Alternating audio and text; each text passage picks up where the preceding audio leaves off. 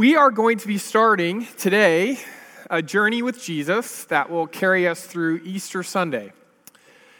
And we're going to be journeying along the way with a storyteller named Mark. About 20 years or so after Jesus' life, ministry, death, resurrection, you had all these people who were telling stories about Christ. Because what people witnessed in Jesus changed everything. And they wanted to share it. And so they told the stories of what happened. They told stories of what they believed was still happening because of Jesus. But right around 20 years or so, when some of those first-hand eyewitnesses were getting older, maybe some of them were passing away, the early church started to feel like they needed to capture those stories. They needed to not only tell them, they needed to write them down so that people who would come after them, so that we would have access to those firsthand accounts of what it was like when God walked among us. And the reason that I, I want to begin by pointing out what may seem pretty obvious is that we don't get to make Jesus be whoever we want him to be. We have to come back time and again to the the real stories of who Jesus actually was, and we believe still is. How he actually treated people, the, the place in life that he embraced, the kind of family he was born into, and where they happened to be in you know, the social ladder of the first century. The, the kinds of people that he called to follow him closely and eventually not only to follow him, but to become followers who were also leaders. The way he interacted with people who were broken and hurting, the way he interacted with the people who were making it harder on those who were struggling. The, the decisions that he made the struggles that he faced. Jesus is a historical fact. And I realize that that's important to all of us, but it's not important to all of us for the exact same reason. And I, I, I just want to make it clear that one of the things that becomes inconvenient for us at times is we don't get to make Jesus be whoever we want him to be. We don't get to make Jesus support our causes. We don't get to remake him. He remakes us. And so I'm not only interested in the historical reality, the truth of Jesus, in order to prove to someone who doesn't yet believe in that historical fact. In other words, to win an argument. I'm interested in the historical fact of Jesus because I want to make sure that I am not ignoring who Jesus really was and who I believe he still is. And that Jesus, the Jesus who's not up for negotiation, that Jesus calls me time and again to be somebody I'm not yet. He reminds me of the sometimes careless ways I assume that Jesus cares about the things I already care about and wants to fight the same fights I'm busy trying to win. Jesus is a truth and he's a way and a life, but he's a truth. And we have to come to terms with it as Christian people time and again. And so that's why we're going to be focusing on Jesus for the next several weeks. And, and I just want to ask every single person in this room, regardless of where we are on our journey of faith, that we come again to the truth of Jesus and we open ourselves up to be lovingly interrogated, to have our hearts sifted again, to ask once more Am I really following, or am I doing what I want to do and calling it following?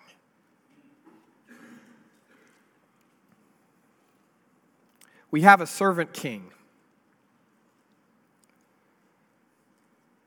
And he's calling us to that same way of life. And it's not always going to make sense to us. It's not always going to be easy for us. It is going to be relentlessly challenging. But it is worth it. Let's turn together to Mark chapter 1, starting in verse 1. The beginning of the good news about Jesus, the Messiah, as it is written in Isaiah the prophet I will send my messenger ahead of you who will prepare your way. A voice of one calling in the wilderness, prepare the way for the Lord, make straight paths for him. And so John the Baptist appeared in the wilderness, preaching a baptism of repentance for the forgiveness of sins the whole Judean countryside and all the people of Jerusalem went out to him, and confessing their sins, they were baptized by him in the Jordan River. John wore clothing that made it clear he was a prophet just like the prophets of old. Right? So he wore clothing made of camel's hair with a leather belt around his waist, and he ate locusts and wild honey. Now, that doesn't mean a whole lot to us, but it'd be like saying he wore scrubs and a white coat and he had a stethoscope around his neck. And you'd know what he did. I mean, this is kind of a cruel joke, but you know, it'd be like he's wearing all black and a little badge and he's holding a donut, right? Like, you know, it's, it's, just a, it's just a generalization, it's a signal right? If I was going to make fun of preachers, I'd say, you know, they have too much product in their hair and it's doing stuff you're not sure about. And they shake your hand a little too long. Whatever, right? Like, it's, it's obvious to everybody that he's not just some other preacher, he's a prophet. And so they're listening to him differently. And this was his message after me comes one more powerful than I, the thongs of whose sandals I am not worthy to stoop down and untie. Right? He's making it clear this isn't about me. I know I have your attention right now, but this isn't going to be about me. I'm a part of this story, but I'm just getting you ready for the main event. I baptize you with water. Right? I'm I'm listening to you confess your sins and I'm cleansing you so that you can have a new start, so that you can you can change your heart and lives the direction of where you're going.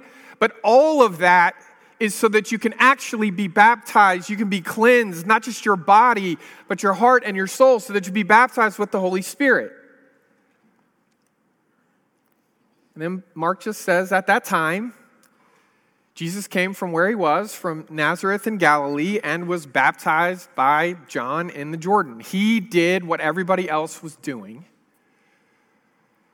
He doesn't call a bunch of attention to himself. We're not even sure from the way Mark tells us this story if much of anyone noticed. Right? Because it says, just as Jesus was coming up out of the water, he saw heaven being torn open and the Spirit descending on him like a dove, and a voice came from heaven You are my Son, whom I love. With you I am well pleased. This, this encounter with the Spirit and, and with God the Father, it feels very personal here. And the beginning of Jesus' ministry is God's declaration that before he does anything, God is already pleased. with who he is and pleased with what he's dedicating his life to do. That once the Spirit sent him out into the wilderness, and he was in the wilderness 40 days being tempted by Satan, he was with the wild animals, and angels attended him. Now, one of the things you might notice already, you know, we've got four Gospels. Matthew's really focused on helping the, the people of Israel who missed the Messiah because they were expecting the Messiah to do something else. They, they were mostly expecting the Messiah to be a kind of military political leader who put them back on top.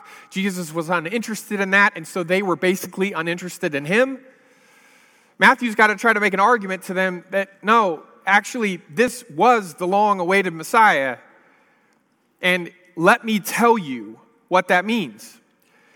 Luke says that he sets out to tell the most complete account and so Luke's trying to find and put down stories that maybe other people have missed, other people haven't written them down. John is doing, the closest thing I can say is an impressionist painting. He's not interested in photographic details. He's trying to, to help us experience and see Jesus in a way that's different from the other three gospels. Mark is the gospel that I think is uniquely it's uniquely tailored to a culture like ours that doesn't have enough time for just about anything. Mark isn't going to slow down. His favorite word is immediately. He uses it 42 times. Now, you're not going to notice that depending on your translation because it's so redundant, translators come up with other phrases that still mean immediately, at once, right after, soon after. Those are all, every time you come across a phrase that means really, really quick, it's immediately. Mark has no time to focus on the details even of Jesus' teaching for the most part. He just says Jesus taught them, and immediately he went on. Mark knows that we have a lot in our lives that's pulling us in a lot of different directions, and he's to have to work hard to both get our attention and hold our attention, and he's up to the challenge. He's going to keep things going all he says about what happens in the wilderness. And that's a pretty amazing story in the other gospels. All he says is, yeah, he was out in the wilderness 40 days being tempted by Satan. Let's get on with it. Mark's got somewhere to go. It's the cross. And the reason he's rushing to the cross is it's the key.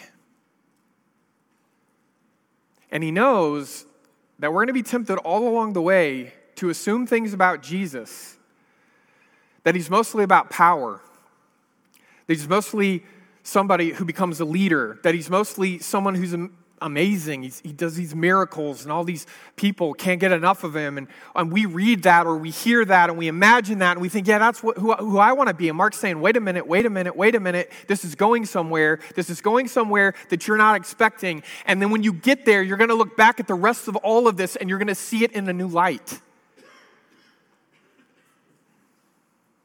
Mark wants to get to the cross to help us understand who Jesus is from the very beginning. But he doesn't have any time for Jesus to be a baby in a manger. Let's get on with it. We're going to have to work. Even at the speed Mark's trying to tell the story, we're going to have to work to pay attention. You're probably having to work to pay attention right now. But I promise you, it's worth it. The beginning of the good news about Jesus, the Messiah. That's the title. And it reminds us, right, that we all need this good news. And news is, by definition, current. And in our world, it can't just be news. You have to tell me it's breaking news and put it in red letters. And guess what? There are channels that will do that for you every 12 and a half minutes or whatever it is that they need to keep you watching the channel or keep you scrolling. What do they call it? Doom scrolling. We all, all of us, right? We, we encounter what the world calls breaking news. It's current, it's happening right now. Almost all of it is bad. And into the midst of all of those voices and all of those warnings and all of that chaos, Mark says, Excuse me for a minute. I have breaking news and it's good. Do you have a minute? And it reminds us that we all need breaking news that can rescue us from all that is breaking us. And that is what the gospel is it is breaking news that is rescuing us from all the things that are currently breaking us. This is not just an account about a, Jewish man 2,000 years ago who did a bunch of really amazing things, and we're just, we just happen to be still talking about him. Mark wants us to understand that the gospel story is big enough for your life story to find a place in it. That it is still unfolding, that it is still happening, that, that it's all still immediate, that it's now. That somehow something happens, that it's, that it's unfolding. And yeah, it's been 2,000 years since it started. But it's not losing steam. For Mark, it's picking up speed because over and over again we find the truth that Jesus is the way God gets to us. God reaches us. God finds us. God embraces us. And God finds all kinds of ways to wake us up. And whatever else we want to call that, Mark calls, calls it Jesus. It's the beginning of breaking news. It's happening now, it's happening to us. And it takes our imagination to see it, but it's real. And we're caught up in it. The gospel is not only an historical event, it is a present day miracle that is still transforming all of us if we'll let it. And we need to know how it all began. And right here in the first 13 verses, there's a couple of things going on. And I, I just want to kind of set this foundation because we're going to come back to these themes throughout this series. The first is Jesus shows us things about God that we simply can't see any other way. Mark tells us this is the beginning of the good news Jesus, the Son of God. Very clear, very direct. We know the titles that Jesus has. He's the Christ, he's the Messiah, but he's also the Son of God. And that title, the Son of God, is not a role, is not, it's not something that anybody was expecting. Yeah, they expected God to choose somebody and uh, empower him and, and cause him to, to become someone of prominence and power and influence and to deliver the people from the suffering and the difficulties that they were facing. They, they, in other words, were expecting some chosen one to rise up. But what they were not anticipating is that that person would be God in the flesh. And, brothers and sisters, so many of us are so familiar with that miracle that it doesn't even register with us how mind blowing that is. And here's the main thing I want to say about this. And again, we'll come back to this, this theme over and over again because we're going to need to be reminded. But the main thing I want to point out to you is I'm not very good at math, I'm a little better at theology. This is bad math, but it's really good theology Jesus is not half God, half human. He's fully God and fully human at the same time without cheating.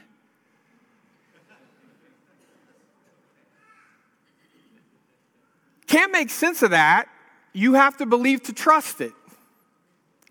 But it is worthwhile to wrestle with what does that mean? How can we at least partially get our, our heads and our hearts wrapped around it? So here, here's what I'll say.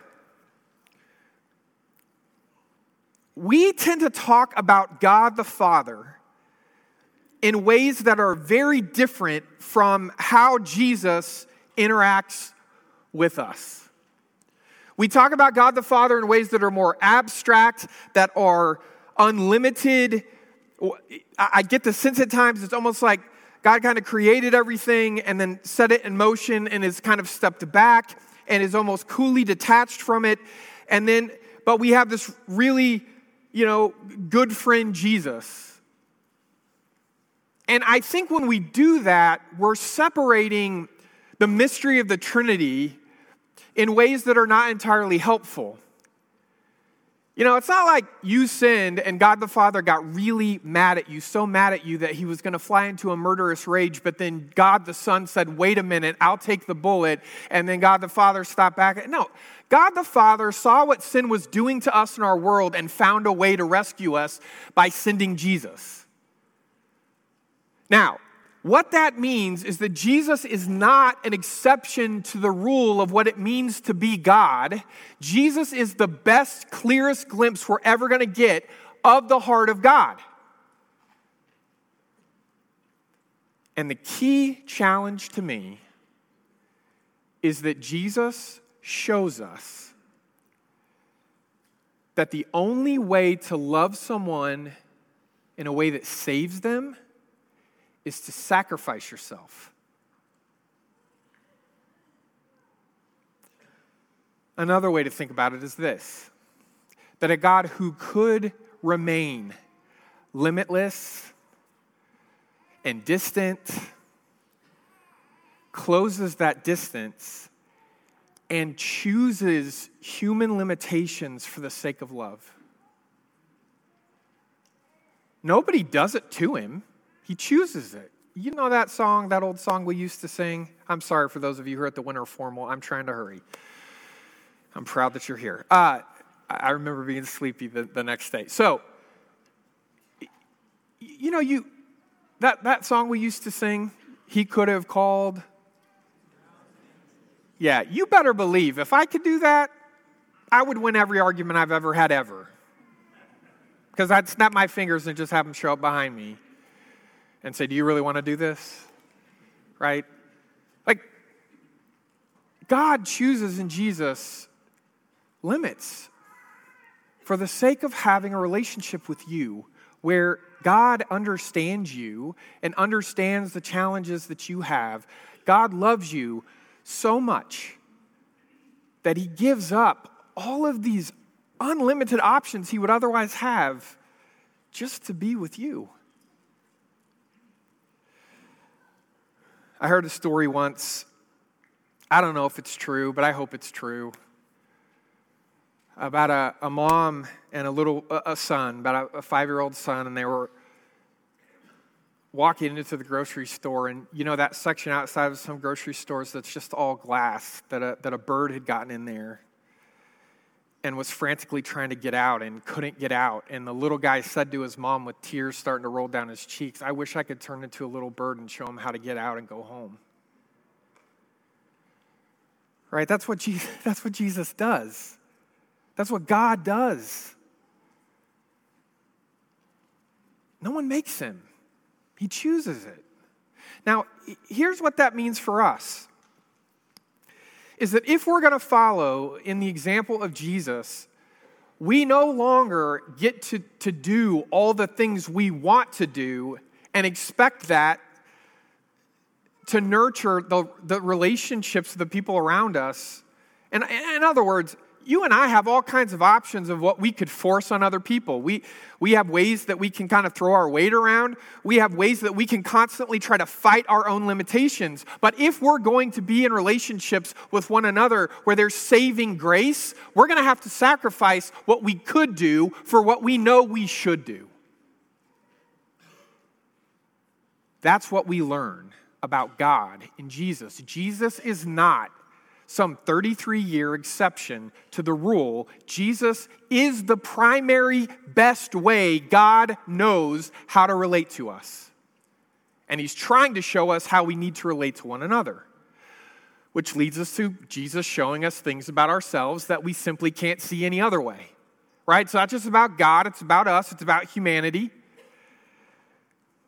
Sometimes I think we reduce Jesus' life and ministry to simply this morally perfect life so that he can serve as a, as a sin sacrifice to rescue us from the consequences of the mistakes we've made. That's absolutely true, but I think there's a lot more going on than that. If all we needed was a perfect sin sacrifice, Jesus could have been here for a solid week, not sinned, and already had the record.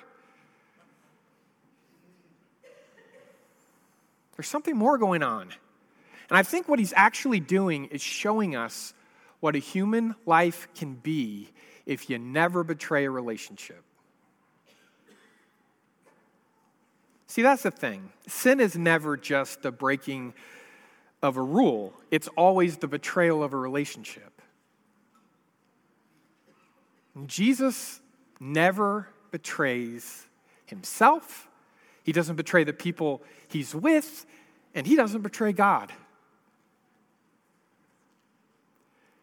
And instead of thinking it as some unobtainable moral standard that we benefit from and we're thankful for, what if we saw it as an invitation to believe that the more we learn how to not betray one another or God or ourselves, the more we're going to experience the life that Jesus shows us is possible?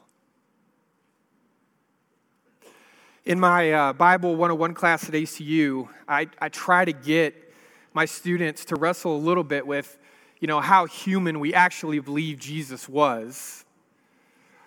So I ask them questions like Do you think Jesus ever struggled with anxiety? And there's always some students that recoil at that question because they, they can't picture an anxious Jesus.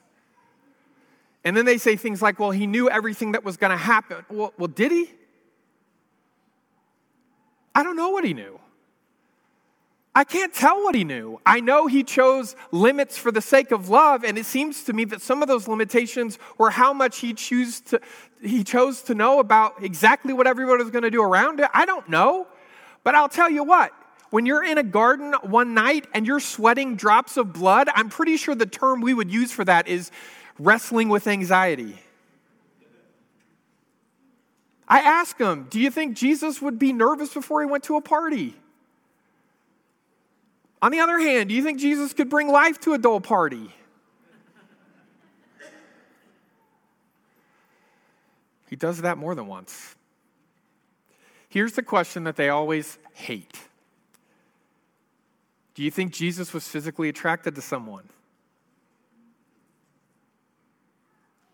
No, no, no you know, he created people, so he appreciates, you know, just the aesthetic beauty of people, but no.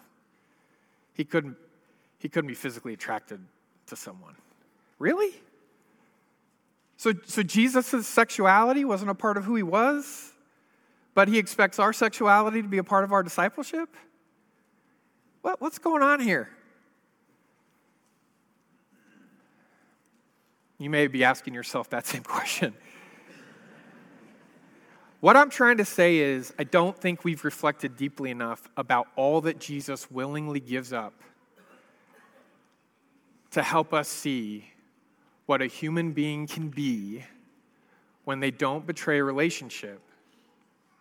That that's actually it's a life we don't choose, but it is a life that's open to us, that's available to us. It's a, it's a version of life you and I can experience more and more as we grow and develop into people who choose relationships over power, who choose friendships over fame, who choose to, to relate to one another as equals rather than to try to say who's in, in charge and who's not. Like we, we can have that life. We just want other things more.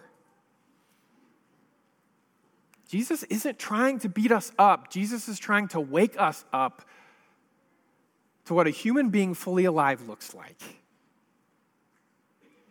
And we're going to learn over and over again that that life, it's not just meaningful, it's, it's a life that calls other people into it, that brings healing, that brings grace, that helps to start change them more, and, and, and just in all kinds of different ways, to change them into people who don't just benefit, who don't just receive, but they become people who can offer that same goodness to the, the people in their lives who need it. Jesus teaches us the distance that God is willing to go, the limits that God is willing to take, and He also shows us who we could be if we really learn how to trust God more than we trust ourselves. I guess what I'm trying to say here is that Jesus comes into our world. Jesus comes into our world and he's doing it to help us believe again that a different world is still possible, that a different way of life is still possible. And I, I just, I want you to spend this week thinking about that different way of life that Jesus models.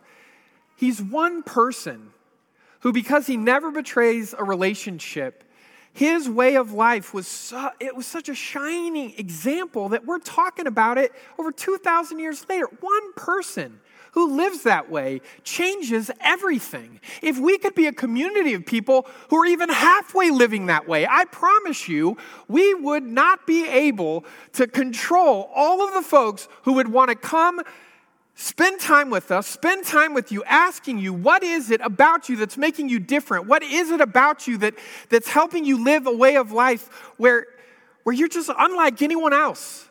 That you're not looking out for yourself, but you're, you're focused on the needs of others, that you, you think about what you can do to help serve others, that you're not in it for yourself, that you're in it for them, that you view relationships as opportunities to bless and not just as a chance to get. If we could just grow together, church, more and more into people who don't just think about Jesus, but think like Jesus, who live more and more like Jesus, I'm telling you that kind of church is the hope of the world because it's Christ.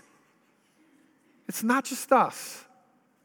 That world is still possible. And when we decide, nah, Jesus was just a one off, it was just God kind of doing something different for a little while, and, and then He was a different kind of person than we can ever be. And I'm so thankful for it, but now I'm just waiting for Him to come back, and, and I'm just going to try to get through this world the best I can. And everybody else does it, and everybody else lives it. I am so sick of hearing people justify bad behavior by saying everybody does it. Jesus didn't do it. That's all that matters. Church, we need to want it more. We need to want to learn from Jesus more. We need to want to live like Jesus more. Not because we're trying to prove to God that we're morally superior to anybody else, but because we're proving to ourselves that we actually trust God enough to do what He says to have a good life. It's Jesus and nothing else. We're going to sing together now, and uh, as we do, our shepherds and their wives are going to be standing at these th- three sets of double doors, the, the larger exits. They're there to talk with you, to pray with you. If you came this morning with anything, that you'd like to pray about, talk about. If you want to know more about what it means to, to start a relationship, a, a journey with Jesus, if, if you want to learn more about baptism, whatever it is, uh, we invite you to go to those couples as together we stand